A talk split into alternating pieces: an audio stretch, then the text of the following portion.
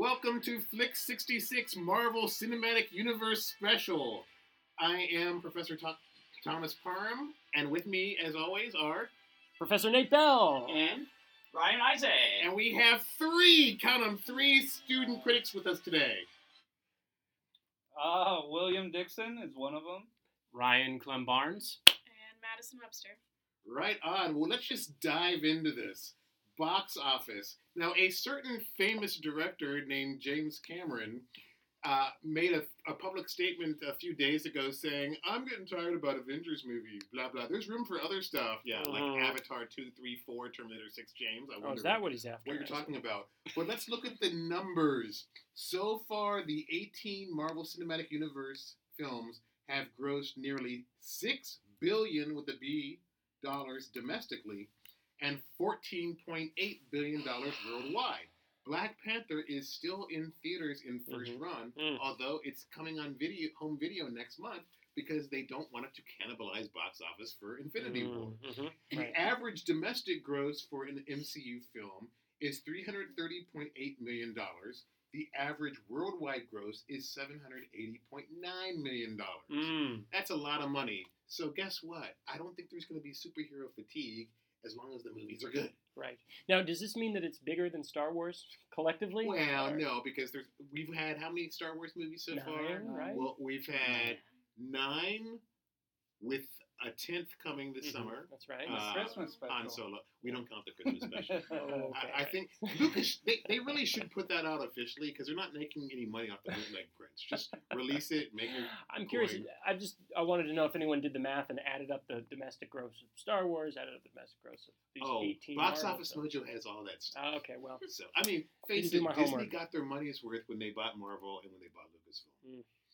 Mm. Um, and then I looked, I uh, put together a page for everybody of the critical reception of all the movies. hmm All 18 movies hmm are certified fresh on Rotten Tomatoes. They're not certified fresh, but they are all rated fresh Hmm. overall with the aggregate. hmm The lowest ranking movie of the lot, surprise, surprise, is Thor: The Dark World, which I think most people put as their bottom. And Incredible Hulk, which is Mhm. is at sixty seven percent, so it's close behind.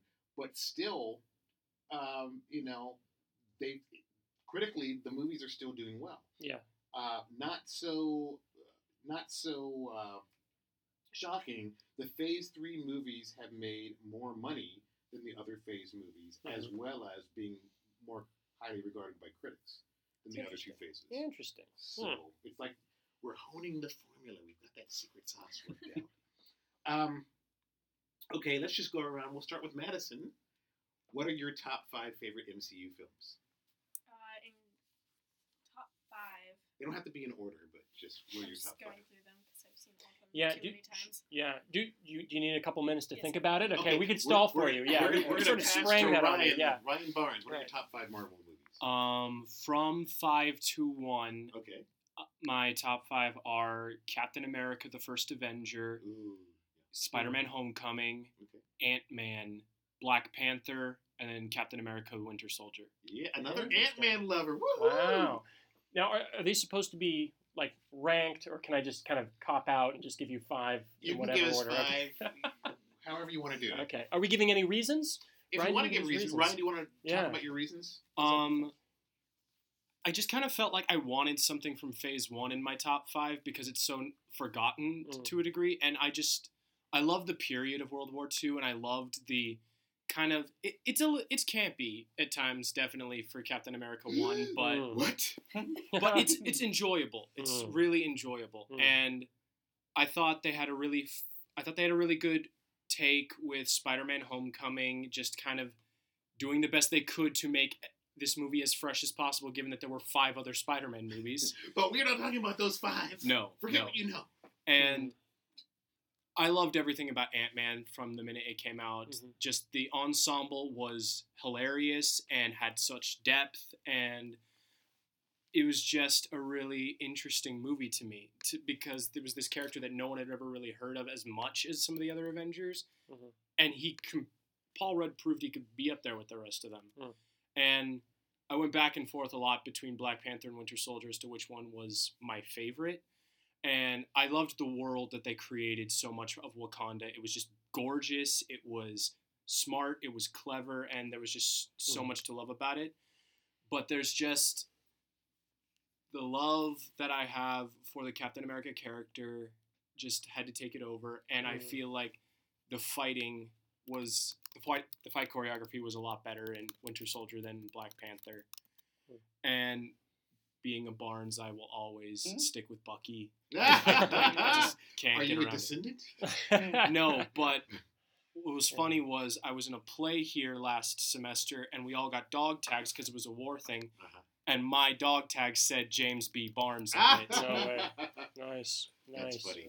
very cool. Nate. Yeah, so in no particular order, um, I'm also on the Ant Man bandwagon. Yeah. Um, I just you know, it's speed, it's wit, um, it's style, which I think is underrated. I, and I'd love to talk more about, but its creative use of special effects uh, was a, a main selling point for me, particularly because it it uh, sort of borrowed from one of my favorite classic sci-fi movies, The Incredible Shrinking Man, and that kind of dynamic. Um, but I, I just think it's funny and so light on its feet and uh, so refreshingly um, different than uh, maybe some of the more heavy, serious, uh, kind of dramatic entries that um, that I'm, I'm just not as into for some reason. Um, Black Panther, top five. Uh, its passion and the complexity of its politics, the uh, kind of freshness of that character, um, and uh, and also, I mean, yes, to take into account its its cultural significance, uh, I think that factors into it as well. But uh, I, I enjoyed watching that. It's, it has a lot of warmth and kind of the intimacy of its drama. Um, uh, I responded to uh, in a positive way. Uh, Doctor Strange makes my top five. Uh, Doctor Strange, and it's not just because um, Scott Derrickson taught my history of cinema class years ago, and I've always uh, remembered him fondly. But um, but no, it's I think it- you dropped something. yeah, yeah, exactly right. I love it. No, yeah, we're totally Facebook friends. Um, no, it's it's um, I think what what's interesting about Doctor Strange is that it's uh, it's it's mysticism is a different angle. Uh, you know, it is a um, a- much needed dose of strangeness, right, to the Marvel expanded universe. It, it it deals with magic uh, in, in a dark way. You know, it, it deals with the occult, um, and the way it chooses to to present those things through some very inventive and trippy action sequences. Um, I, I thought was uh, was highly creative, and also when it comes down to it, um, it has a pretty solid kind of you know base and morality that uh, that, that that the character goes through that, uh, that that's um, um, pretty compelling. So that, that's in my top five. Um, the other two were kind of hard to kind of round out the top five, but um, I just watched Spider-Man: Homecoming uh, just a few days ago, and uh, I really liked its sense of humor and the way it kind of played its one good idea to the hilt, and that is that we have a character who's both a superhero and a high schooler, and it just kind of milked that for all of the humor and drama that it was worth. Um, and uh, I couldn't think of a fifth, so I'll just put Iron Man, who's the first, and because Robert Downey Jr. That's all. I just like him, watching him do his thing.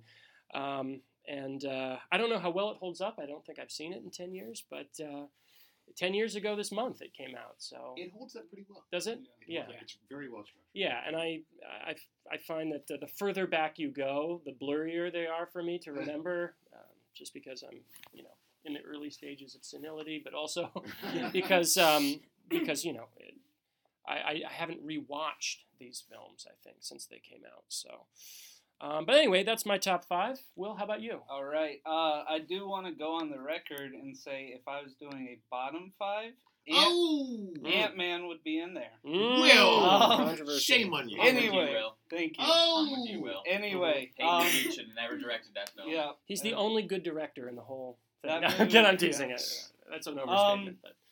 And you're right Anyway. for life. I've been uh, tossing and turning at night trying to come up with this list. Um, but so far, I have number five as Doctor Strange. Mm, Um, awesome. I really struggled with this between uh, Thor Ragnarok and the 1st Iron Man.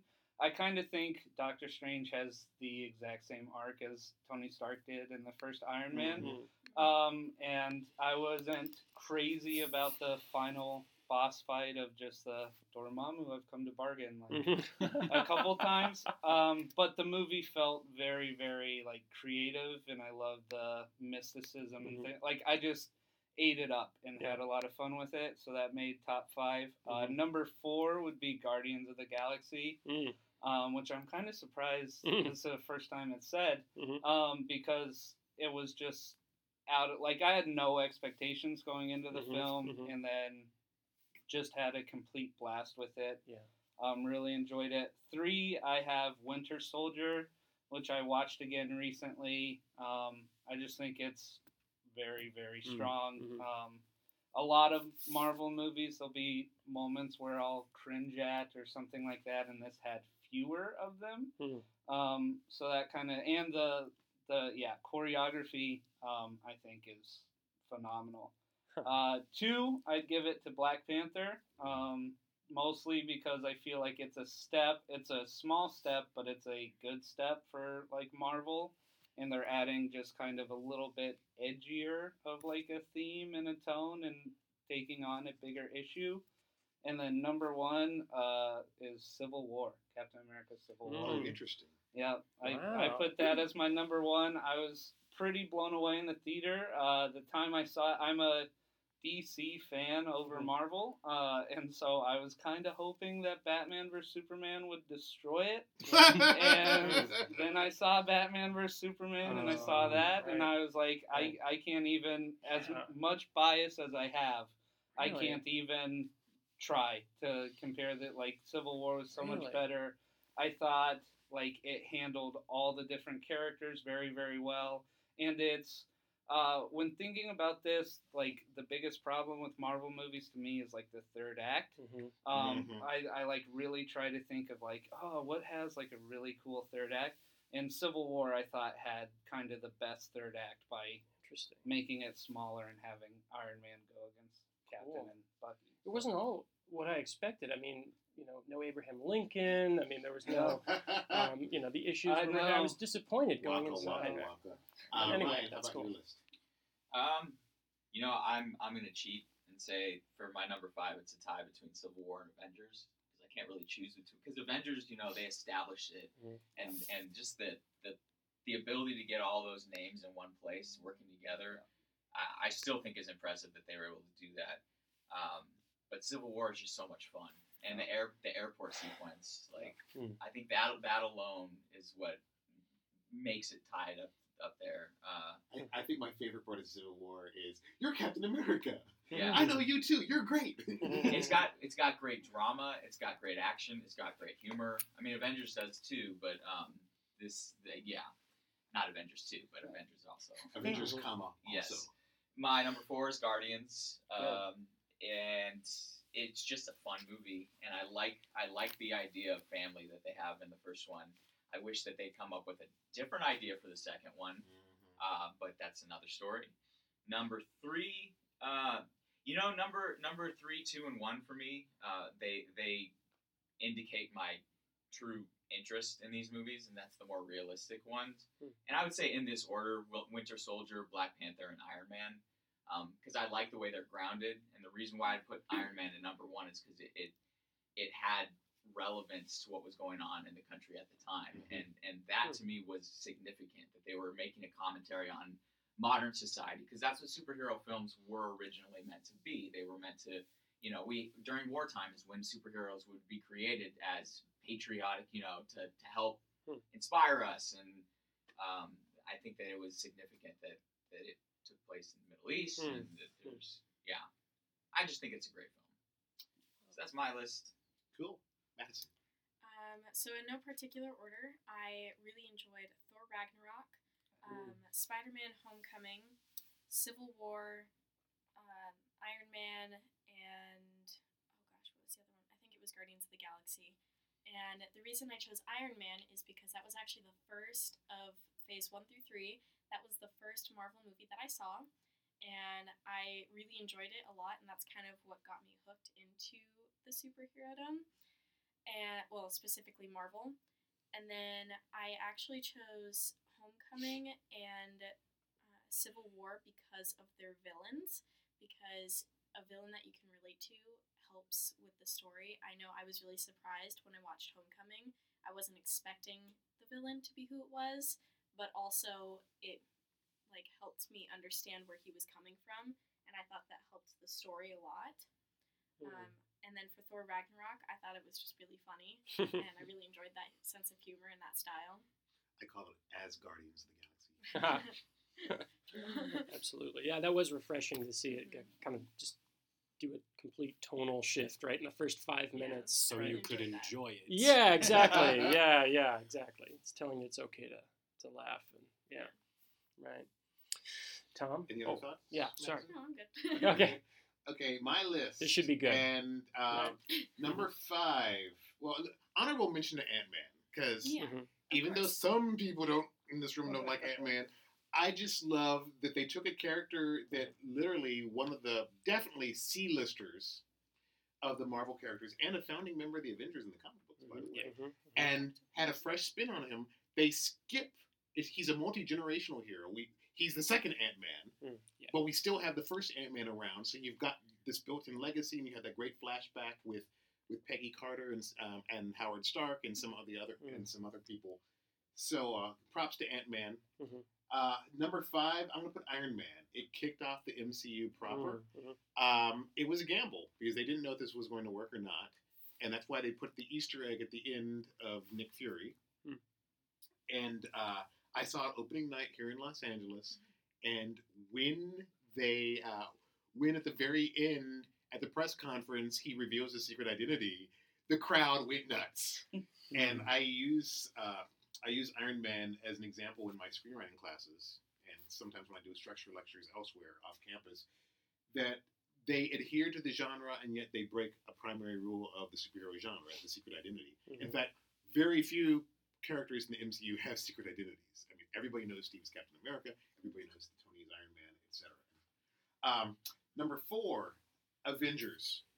Um, it was the culmination of Phase One. This had never been done before, and it kind of proved we can make this work. Now it's funny that uh, we're saying this on the eve of Infinity War. Avengers One, hey, we've got six heroes together, not including Nick Fury. And Infinity War, we have twenty some heroes on Oh my gosh. But it's a really entertaining movie, and um, it's a lot of fun. I just re- not too recently rewatched it, and it holds up pretty well. Mhm. And I think it does what Whedon does best. Unfortunately, Ultron, although it has nice moments, doesn't fall short. Several Yeah, of the yeah. direct sequels don't always work as well as you might like them. You said what Whedon does best. Yeah, You mean kill off important characters? but resurrect them on TV. Ah, Yeah. yes. Um, Guardians, Guardians. Uh, I put it number three. Nice. This was a huge risk, and because Hollywood is a town built on Schadenfreude, Mhm. which is the German word for people rooting for you to fail, Mm. it was a completely. I mean, these are characters that nobody knew, Mhm. and if you look at the lineup of the Guardians, because the comic book, the team had existed, but that lineup was not the original lineup for the team, which is Hmm. why at the very end they have they credit all the different author or creators of the individual characters. But it works. Mm. It made Chris Pratt a superstar Yeah. and then Jurassic World cemented that status. But it's a lot of fun, and it could Mm. have gone the other way. It Yeah. could have. You got Glenn Close to be in a superhero movie. I mean, come on, Glenn freaking Close. Mm. So, but it's just, it's a whole lot of fun. Uh, Mhm. it doesn't get too bogged down in exposition. That happens in Age of Ultron. Mm. But uh, and who'd have thunk that a monosyllabic character like Groot and Bradley Cooper, thrice Oscar-nominated actor, voicing a surly talking raccoon. Mm. And when people, when they announce the voice cast, they're like, "Really? He's terrific. Yeah. He's freaking terrific." Number two, Black Panther. Ah, boy, I almost put this number one, but it's it's so recent, hasn't had a chance to settle. Uh, but it really proved that you can take make an Afrocentric hero movie that's going to play equally well in the U.S. and worldwide. Mhm. And as I mentioned earlier, they're having to pull it out of theaters early because they don't Mm. want to be competing with both uh, Infinity War and eventually uh, Han Solo. Hmm. S- Or sorry, Solo. That's an interesting thought. Can I just Yes. ask a quick question? Are are they really afraid that it would siphon business away from Infinity Yes. War? Because people wouldn't want to see both. Well, Why? it's I it's mean, coming out on video already. Okay. I mean, okay. they have a street date in early Because people who want to see Infinity War are gonna see Infinity War, whether yeah, they see it on Friday night or Saturday night. That's why they moved Infinity War Hmm. back a week Mm, or, or up a week, mhm. so it wouldn't siphon money money off of Solo. That's interesting. I mean, that's the Oh. problem when you when you have a major studio like Disney, when you Mhm. only make X amount of films a year and you Mhm. slate them to come out that close. Right. That's- right. You don't Even though Wrinkle in. Time is Yeah. not a great movie, as Yeah. we've talked about in a previous podcast, Mhm. there there is suspicion that tension there, because yeah. it was opened so close to Black Panther, Right. that they right. siphon money from their own. Of course, that makes sense. Yeah. Uh, so, but Black Panther, it works well. I, I find it fascinating that in the trailers for Infinity War, you see Black Panther and Okoye and Shuri in Hmm. prominent positions. Mm. So uh, Mhm. it's like they know where their bread is buttered. Right. Right. And then at number one, and I just watched this with my wife Saturday night, uh, Winter Soldier. Yeah. It holds up so well. Really? And it was a Hmm. game changer for the MCU Mm. because they, you know, Shield, Nick Fury and Shield were kind of the linchpin that Phase One of the MCU were built around. We got the TV spin-off, Agents of Shield, which is probably not going to continue beyond the season. It's, it's finishing season five, and my understanding is they're writing the season finale as a series finale.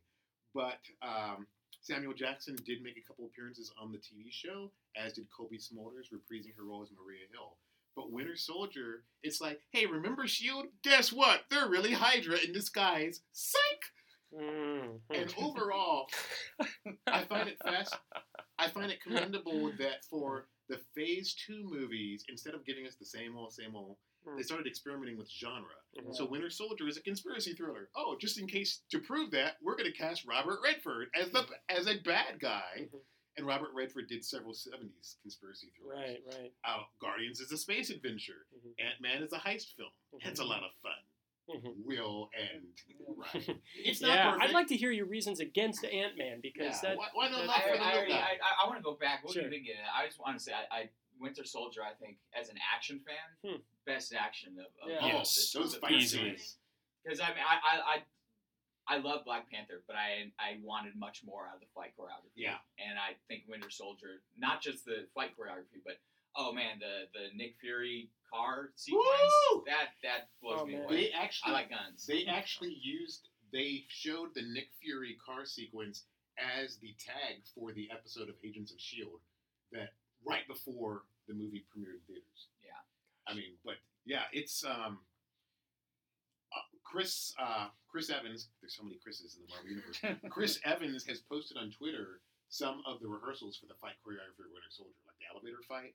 Yeah. It's wow. Gosh, I mean, I'm struggling to remember anything from that film. you need Like, to watch yes. it again, Nate. Granted, it was you know. It was I, I- also I watched it on a small screen, so. it was also the MCU's bringing in of the Russo brothers, which Yes. have gotten them to this point where they're like, okay, let's let's see if you can handle a team up. We'll give we'll make Captain America's third movie about all the Avengers pretty, pretty much. Hmm, And if you do well with that, we'll give you Infinity War because we know Joss Whedon's on his way out. Interesting. Yeah. So my my I'm not gonna speak for Will, but my reason one I automatically have to.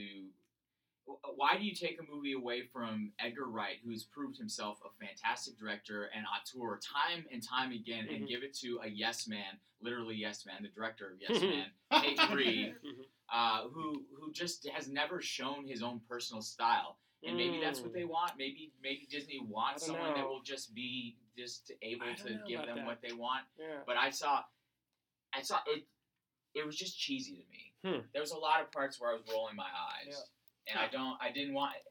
If I hadn't, if you hadn't dangled the idea of of an Edgar Wright film in front of me, then I probably wouldn't been as disappointed. But Yeah. I don't know the reasons why they took it away from Edgar Wright. because uh, of personal, he wanted he creative, had personal, yeah, personal creative thing. expression, Yeah. and they wanted Well, him to do what they said. It's and that's destined to go down as one of those, you know, what if scenario. People right? said But, people uh, that read his screenplay for it yeah. have said it's the most definitive like Right. Marvel screenplay mm. it's so of funny all, though. and it never got made. I mean, you got to remember, at hmm. the end of the day, Marvel Studios is a subdivision of the Walt Disney Company. They're And safe. what what Yeah. what happened with Edgar River being disattached or, or unattached?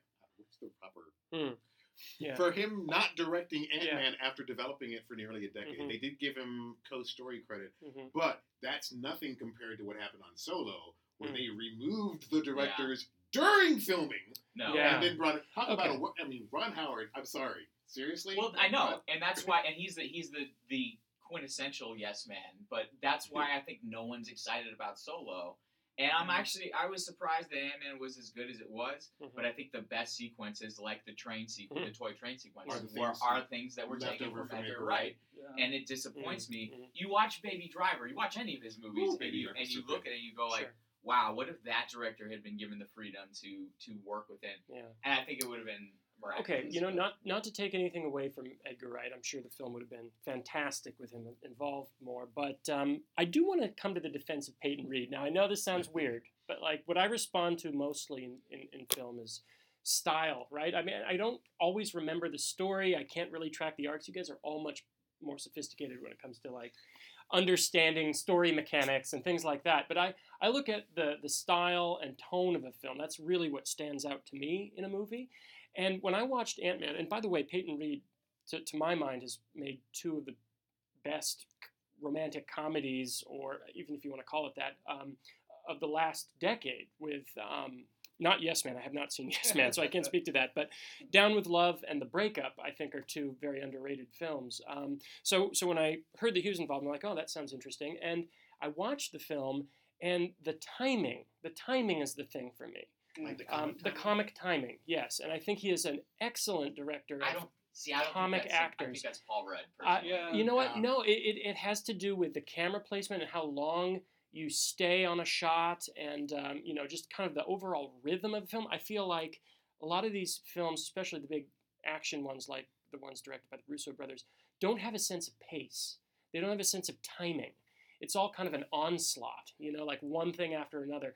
Um, but whereas Ant Man, it, it breathed more interestingly to Mm. me, and it actually had one uh, sequence that I thought was unusually poignant. Um, is where he kind of shrinks down to the subatomic level Mhm. um, and kind of goes into this bizarre space that's like even smaller. But it's his, you know, the, The love of his, the his quantum realm. the quantum realm, yeah, and his the love of his daughter kind of brings him back out Mhm. of that again.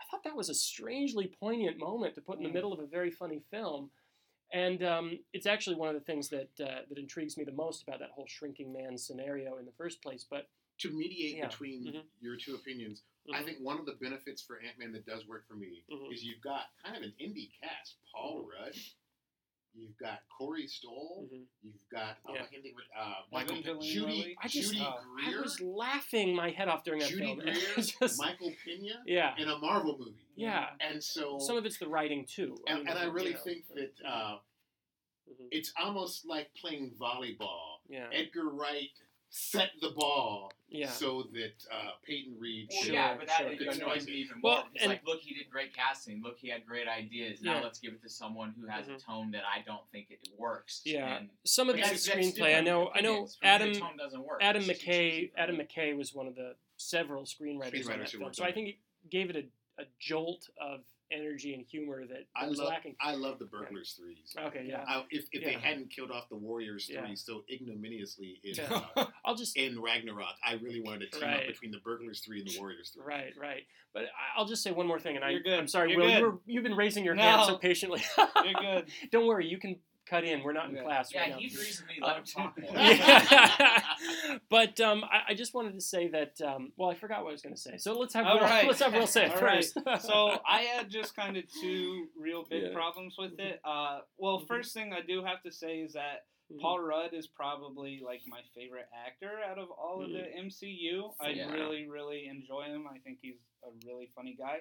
Um, so I enjoyed watching him in that movie. However, I think that movie had like the worst villain uh, in Mm. any Oh, of Yellow the. Jacket? Yeah, it Mhm. well, just the fact that like So he was never relevant until Mhm. the last five minutes with that fun toy, Mhm. co- but it was just like, Mhm. oh wait, now this guy's at my daughter's house, and it was like, okay, that was messy. Mhm. Um, and then the second thing is uh, Evangeline Lilly and Michael Douglas. Mhm. I thought were completely wooden in that entire Mm. movie. I thought they Oh, were like there was there was a moment where uh, Mm. she walks in um, with her terrible haircut and uh, Michael Douglas is like standing above a fireplace and he like turns and looks at her and he's like, "It's time I tell you about your mother," and like I see like a tear go down her face that I knew, I knew like a PA on set ran up Yeah. and dropped Just ran, ran up and jabbed her eye. Oh my gosh, that's and then left. And I- Yeah. I, just didn't buy into.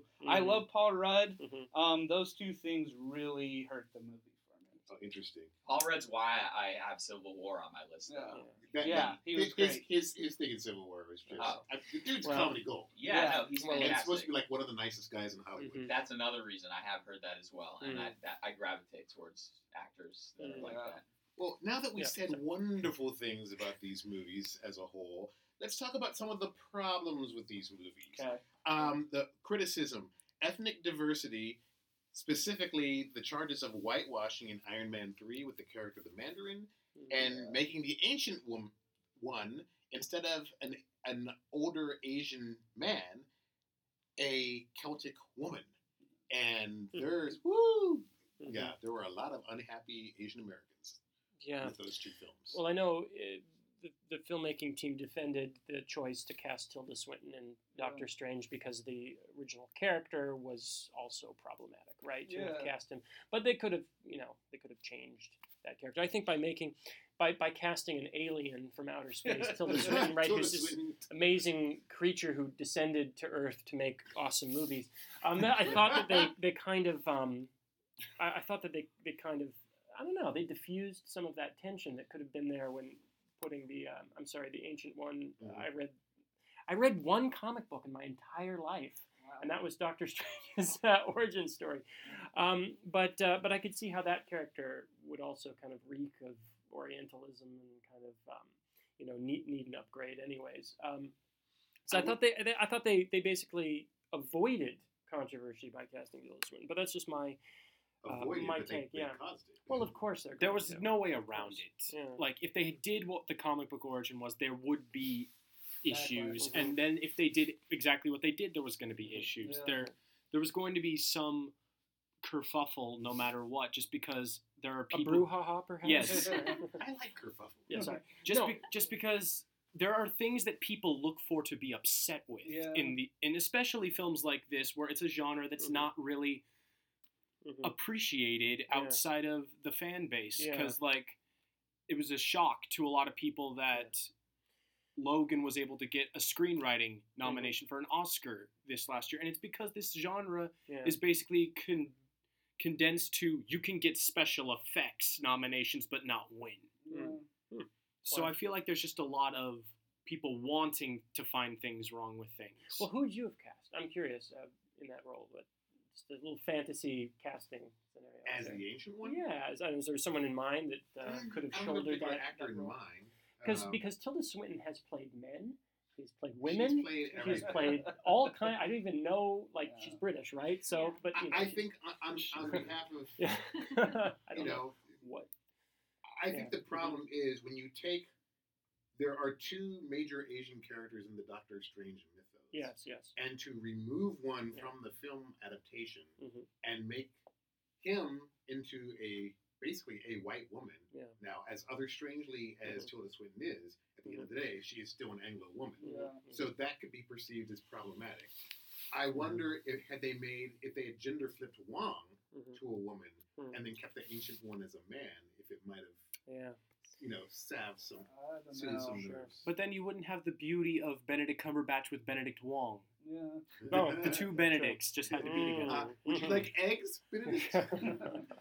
yeah. I um, I think we've exhausted the Doctor Strange thing. What about uh, what about the Mandarin? Ben Kingsley is the Mandarin in Iron Man three, Oh wow. and that's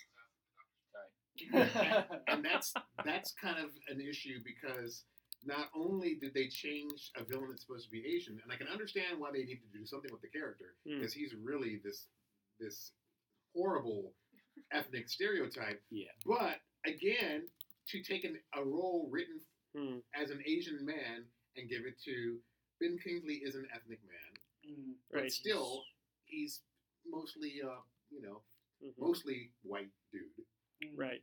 and Yeah. British, and so yeah. I'm probably the wrong person to ask about this because the only other movie I had seen Ben Kingsley in before Iron Man 3 was Gandhi. Gandhi. Gandhi. Yeah. He's not. He's not Indian. Yeah. No. What No. is his background? I'm curious. I'm not sure, but I can Google Middle it Eastern, while I think, as well. With with Iron Man three, I Mhm. don't necessarily think the problem was the casting of Mhm. uh, Ben Kingsley. I think it was more so the fact that he was a complete joke Mm. in the movie. At least that was my Instead of a threat. pro- Mhm. Yeah, that was my problem with it. Is the trailers built it up so much? It has his voiceover Mhm. of the uh, like some people call me a terrorist. I call myself like a liberator or something like that Mhm. and it was like really cool and then it's just like oh yeah he turns out to be like joe that homeless guy that we're giving sandwiches to give these speeches to Mm. and i just i don't know i iron man 3 is probably like my least favorite actually thor dark world but Mhm. iron man 3 is really bad But I Hmm. feel like I was just as disappointed by Mickey Rourke in Iron Man 2. yeah Ugh. yeah he was bad too Ugh. And they built that up a lot in trailers that's as well. true Yeah, it's. I mean, there's some, there's. It's one of those situations. I think part of the problem overall is so many of these characters were created in a time where there weren't many heroes of color, and uh, if it weren't for the fact that the Ultimate Marvel Universe, an imprint that no longer exists, had a Nick Fury that looked suspiciously like Samuel L. Jackson, yeah that would have been another Anglo character. Um, but we did, you know, we all Rhodey, uh, War Machine was always black in the comics, and Falcon obviously was always black in the comics. Black Panther, the Yeah. very first black superhero, by the way, but not African American. He's African. Mhm. Falcon is the first African American superhero. I kind of feel for my Latino brothers and sisters because they have like zero repre- rep- representation of these. Movies. I'm sure the next 30 or 40 films will Yeah. remedy that situation, right? I'm not even Maybe. sure because Yeah. Marvel announced the next three properties they're thinking of turning into films, Mhm. and they're looking at the Eternals, which is Mhm. kind of Mhm. Thanos's um, area, Posse. Mhm. and Nova oh, and Moon Knight. well, Mm.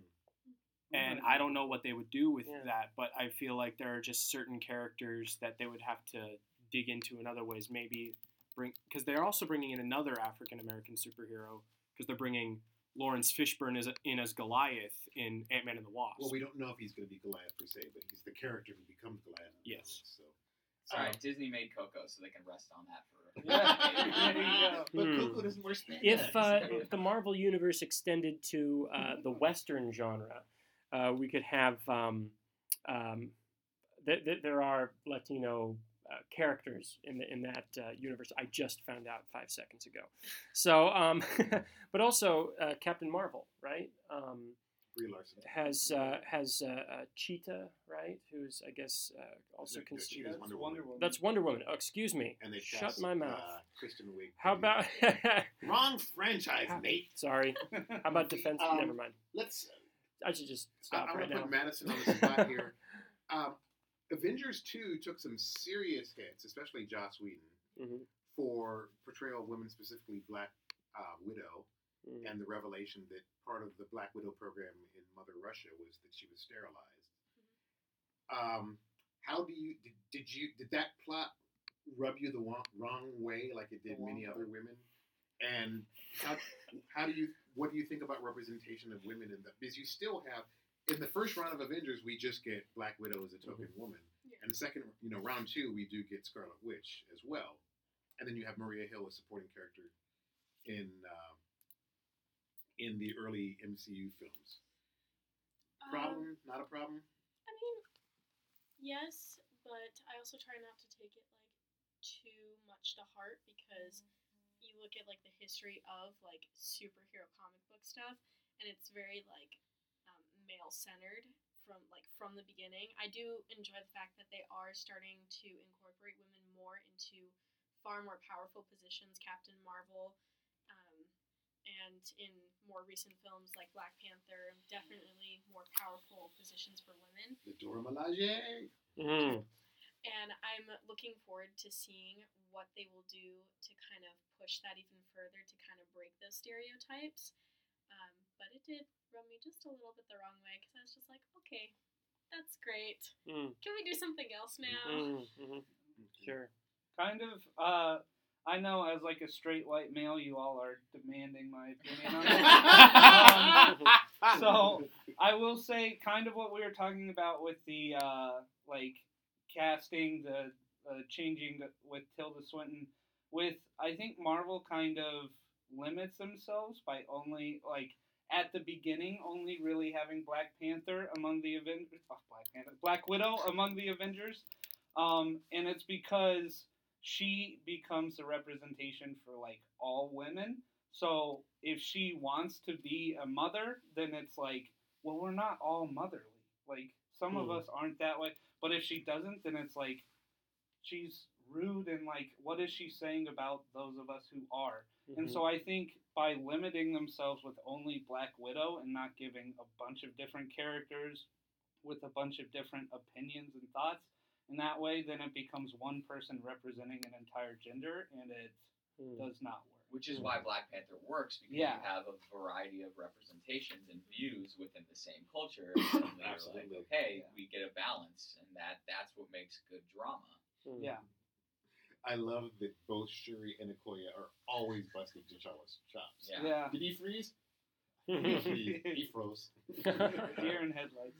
Okay.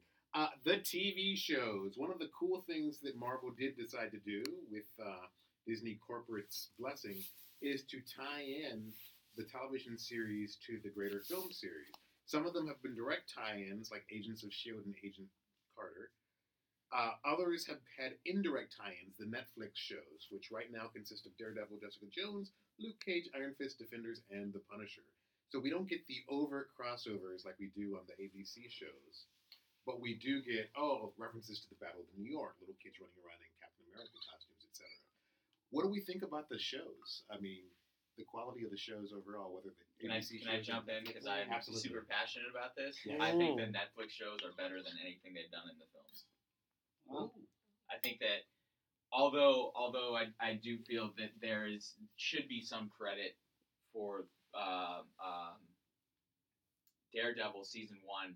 There's a lot from foreign action movies that has been lifted and put into that series.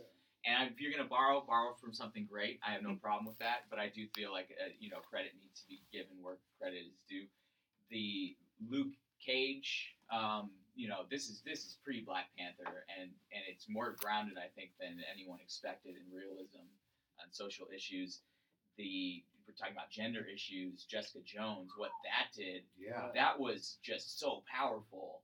Um, the only the only disappointment in my mind, and I'm not I'm not even one to say I don't as someone who loves martial arts and kung fu movies and just Eastern action films, I'm not one to um, bash on Iron Fist, but the Defenders series was the one that disappointed me. The only Yeah. one that disappointed me. Oh, did you finish Iron Fist? Yeah, I did. Is it worth finishing? Because a, a friend of mine who has worked for one of the major comic book companies said, "Do yourself a favor, don't finish it." Well, I'm not. I'm not a huge comic book person, so I'm. I was going into it as someone who watches, like I said, a lot of Eastern action movies, and and it it does a great job of Americanizing without you know bastardizing those those those franchises. Um, so I really appreciated that the kind of bringing in a little bit of the mystic, mysticism of that. Um, I just love kung fu movies Mhm. and I like that they were they were unabashedly making a kung fu series.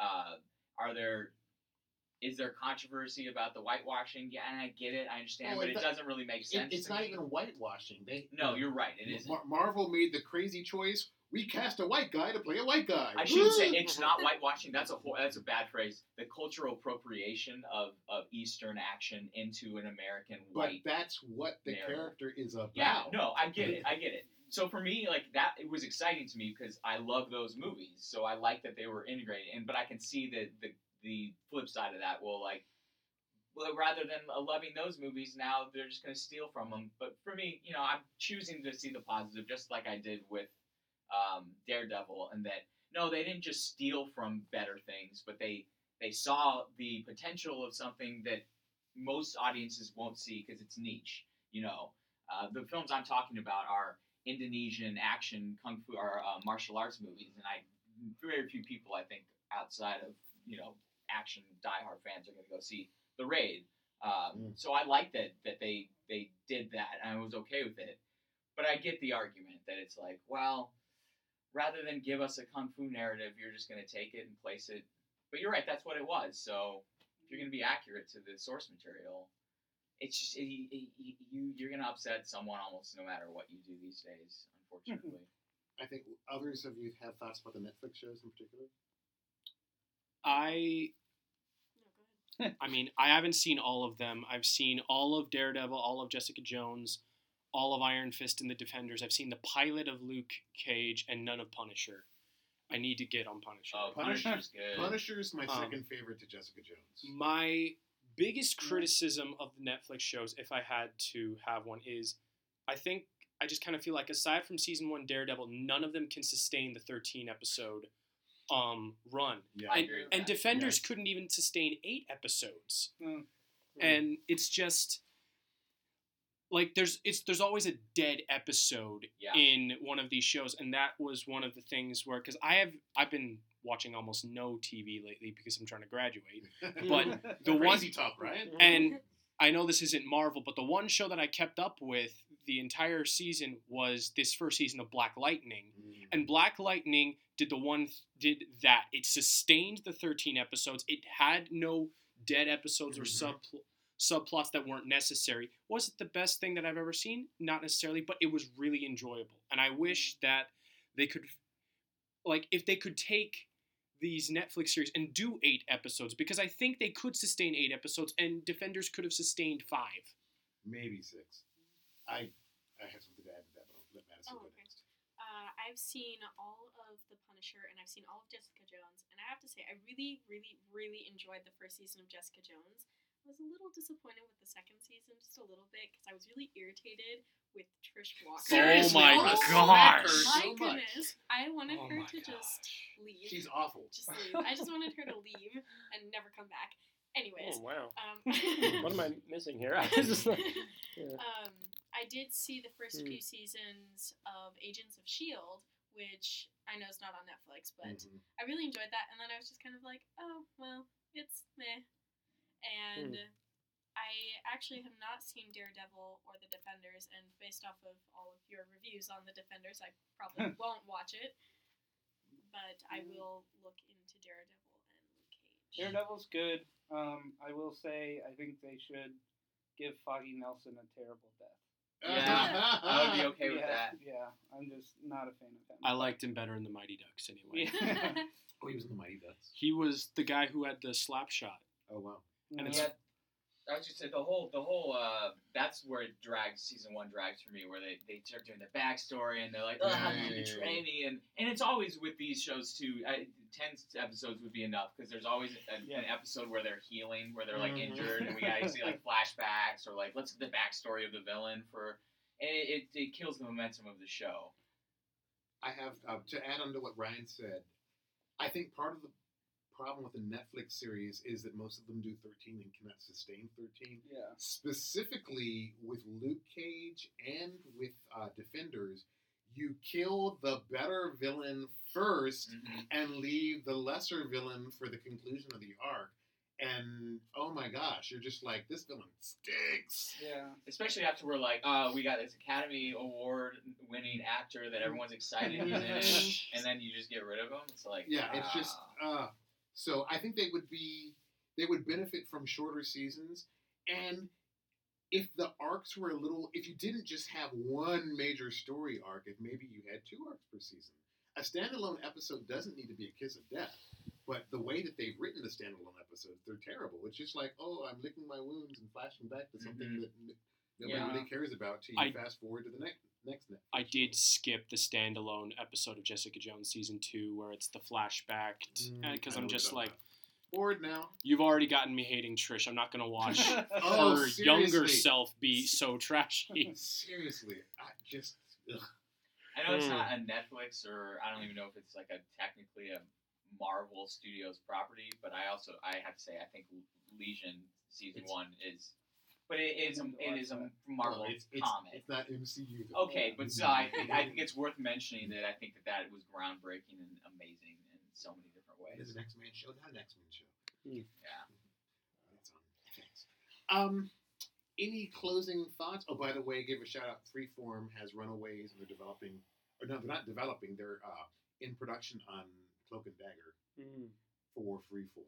So um, I have a hard time watching anything with the freeform logo just because I'm like It's quality is. dorky. Yeah, I mean maybe something will get me into. I had not. been Grownish was pretty good. Should we talk Really? about? Black-ish Spinel. Should we talk about um, anticipating Infinity War a little bit? Well, one of Without people Madison's contributions, because she's seen it already. has seen it. What did so you? What's your We're connection? now Do you going know? to gag her so she can't Yeah. Spoil gonna us. say anything. Um, Oh dear. Who died? she just whispered it to me. I can't No. believe you told me No, that. you know, a, a lot has been made that some of these char- some of the actors' contracts have expired. Yeah. I mean, Robert Downey Jr. had to do new contracts for civ- his appearances in Civil War and Spider-Man: Homecoming. Well worth it, by the way. Okay. But Yeah. uh, whether we're going to see a changing of the guard in this Avengers movie or in number four, which maybe they'll release the title after Avengers three has had its primary run, so we can evidently the title for four is a is a spoiler of three. so Infinity War Mm. two. no, that they, Yeah. they abandoned, Wait a they minute. abandoned that. Can I just ask a question? Uh, we already know, don't we, that What? the that Thanos doesn't die in this film, right? I would suspect it's because he's coming back a, a for the next- Titan. Okay, so that to me just makes my heart sink. Like, what? It seems so pointless. That, Yeah. I mean, to know that uh, that we won't reach a satisfying um, con- conclusion I for mean, this that, film. what you're naming Yeah. the all the Lord of the Rings, the Harry Yeah. Potters. Uh, well, I mean, that was one the- story. I mean, I, I here's the thing. We've this is seen one chapter. we've Yeah. seen Thanos Wow. since Avengers Okay, one, and right. that was what? Let's see. Avengers was number six. Infinity War was number nine. Thirteen films. Okay. All right. Here's my, tease to Thanos. Here's so- my big problem coming into it. This is the baggage that I'm bringing into it. Is that it just seems too much of everything. Um, it's too long, too many characters, too much action.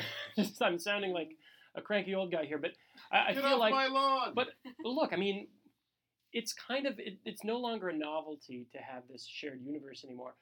When Universal got the brilliant idea of, of combining Frankenstein and the Wolfman in one movie back in Oh. 1943, like I'm sure audiences freaked out then because that was so cool. But the thing is, 20 some, how many? 25 superheroes all sharing space together. Just twenty plus. someone's got to get short shrift here, and what they each have what five lines each, and that's all we're budgeted for because we don't want the movie to be six hours.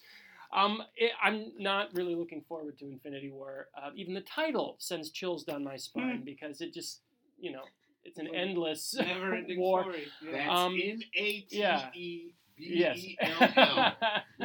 but anyway, I, I just um, it just sounds exhausting just you know contemplating uh, what's going to be in this The film. buzz. And the guy, and, and sorry, Thanos. Yes, they've spent billions of dollars in 18 films leading up to his appearance, and he looks like the guy who fixed my air conditioning Yeah. last week. I just, I don't. Is he the greatest Purple villain? Bruce Why? Willis is what I. Yeah. um, but anyhow, I, I'm sure that um, I'm sure that it's, uh, yeah, I'm sure that it's got good things in it. But they're, uh, they're predicting a yeah. two hundred million plus Yeah. opening. Okay, Yeah. So yeah, They'll they'll make a lot of money. I think if they want to be really Mhm. smart, at least like what I was thinking about Yeah. this is that like 30 minutes into the movie, like Thanos comes down, Avengers confront him, that sort of Mhm. stuff. Mhm. Thanos kills somebody like Thor or Hulk Mhm. right at the beginning, I see. and you're just like, Yeah. wait a 2nd Mhm. I thought those guys were untouchable. say well, it's, exactly, and then the entire time you're sitting Mm. there like, how on earth is like Captain America mhm. gonna go up against this guy when Thor, who's a tier above him, just got his head ripped off by things. Oh, okay. Although that will never happen because it's Disney. But Right. I'm just I would afraid wish it would. at this point, when a when a franchise becomes this big, um, that it ceases to become filmmaking of, of a sort. You know. That It's- happened, that happened a long time Yeah. ago. So That happened in the 80s. so yeah. Well, yeah. It, it's interesting that you mentioned that one of the Mm-hmm. uh, articles I came across doing a research, writing a research paper a couple of years ago, is saying that what Marvel's really done is brought television to movie theaters Mm. because the way these films connect is more a television television aesthetic Yeah. than a film That aesthetic. makes sense. Yeah. Well, yeah. Um, But at the end sense of the too. day, eight what it was it, eighteen billion dollars or fourteen point eight billion dollars so far. It's Mhm. like it's working for Disney Yeah. and working for a lot of people. So right. they'll have my money this weekend. Okay. Anybody have any closing thoughts before you wrap up? Bucky, do you want to say anything? Uh, Um, I'm not going in anticipating this to be my favorite movie. I hope to have fun with it, but one of the reasons that like you look at the top five that I had, I don't have any team up movies in them, and that's just because I feel like there's always been a sense in even in the first Avengers for me where I just kind of felt like there were characters who get shafted in light of other characters, and with this many characters. I know that there are going to be moments where I'm thinking, I wish Hmm. that there was more of this. But they've already said, like, there are characters like Hawkeye, Ant Man, Wasp, and Captain Marvel are going to be much more prominent in the fourth one and not as much in this one. And they're going to back go back and forth with stuff like that. Hmm. But I anticipate it's going to be fun. I think it's going to be really interesting to see how you create a villain like Thanos and have it be not just like because the Russos have said they want him to be the Darth Vader of the Marvel Cinematic Universe, and I'm like, you're shooting way too high with that. But If he hadn't been made as a CGI, then maybe they'd have a shot. But Give him his Sorry. headgear, maybe. I do Cool. have some hope in Thanos just because I love Josh Brolin as an actor, and I think he's going to do a phenomenal job. And I think Mm. he's he has more resources to make Thanos good than say a fantastic actor like Oscar Isaac and the trash he was handed to play Apocalypse in X Men. Apocalypse. So I'm going in optimistic. I don't think it's going to be my favorite, but mm-hmm. I expect to have a lot of fun. Yes. Cool. And I hope he'll survive for Thanos: The Hand of Fate coming out uh, in summer of 2020, right? are we uh, are we gonna get a Howard the Duck movie again? Oh, Bring I the hope shadow not. back. I hope love the shadow. Anyway. wrong universe. Oh. well, thanks for joining us, and uh, we'll hopefully see you at the movies. Peace.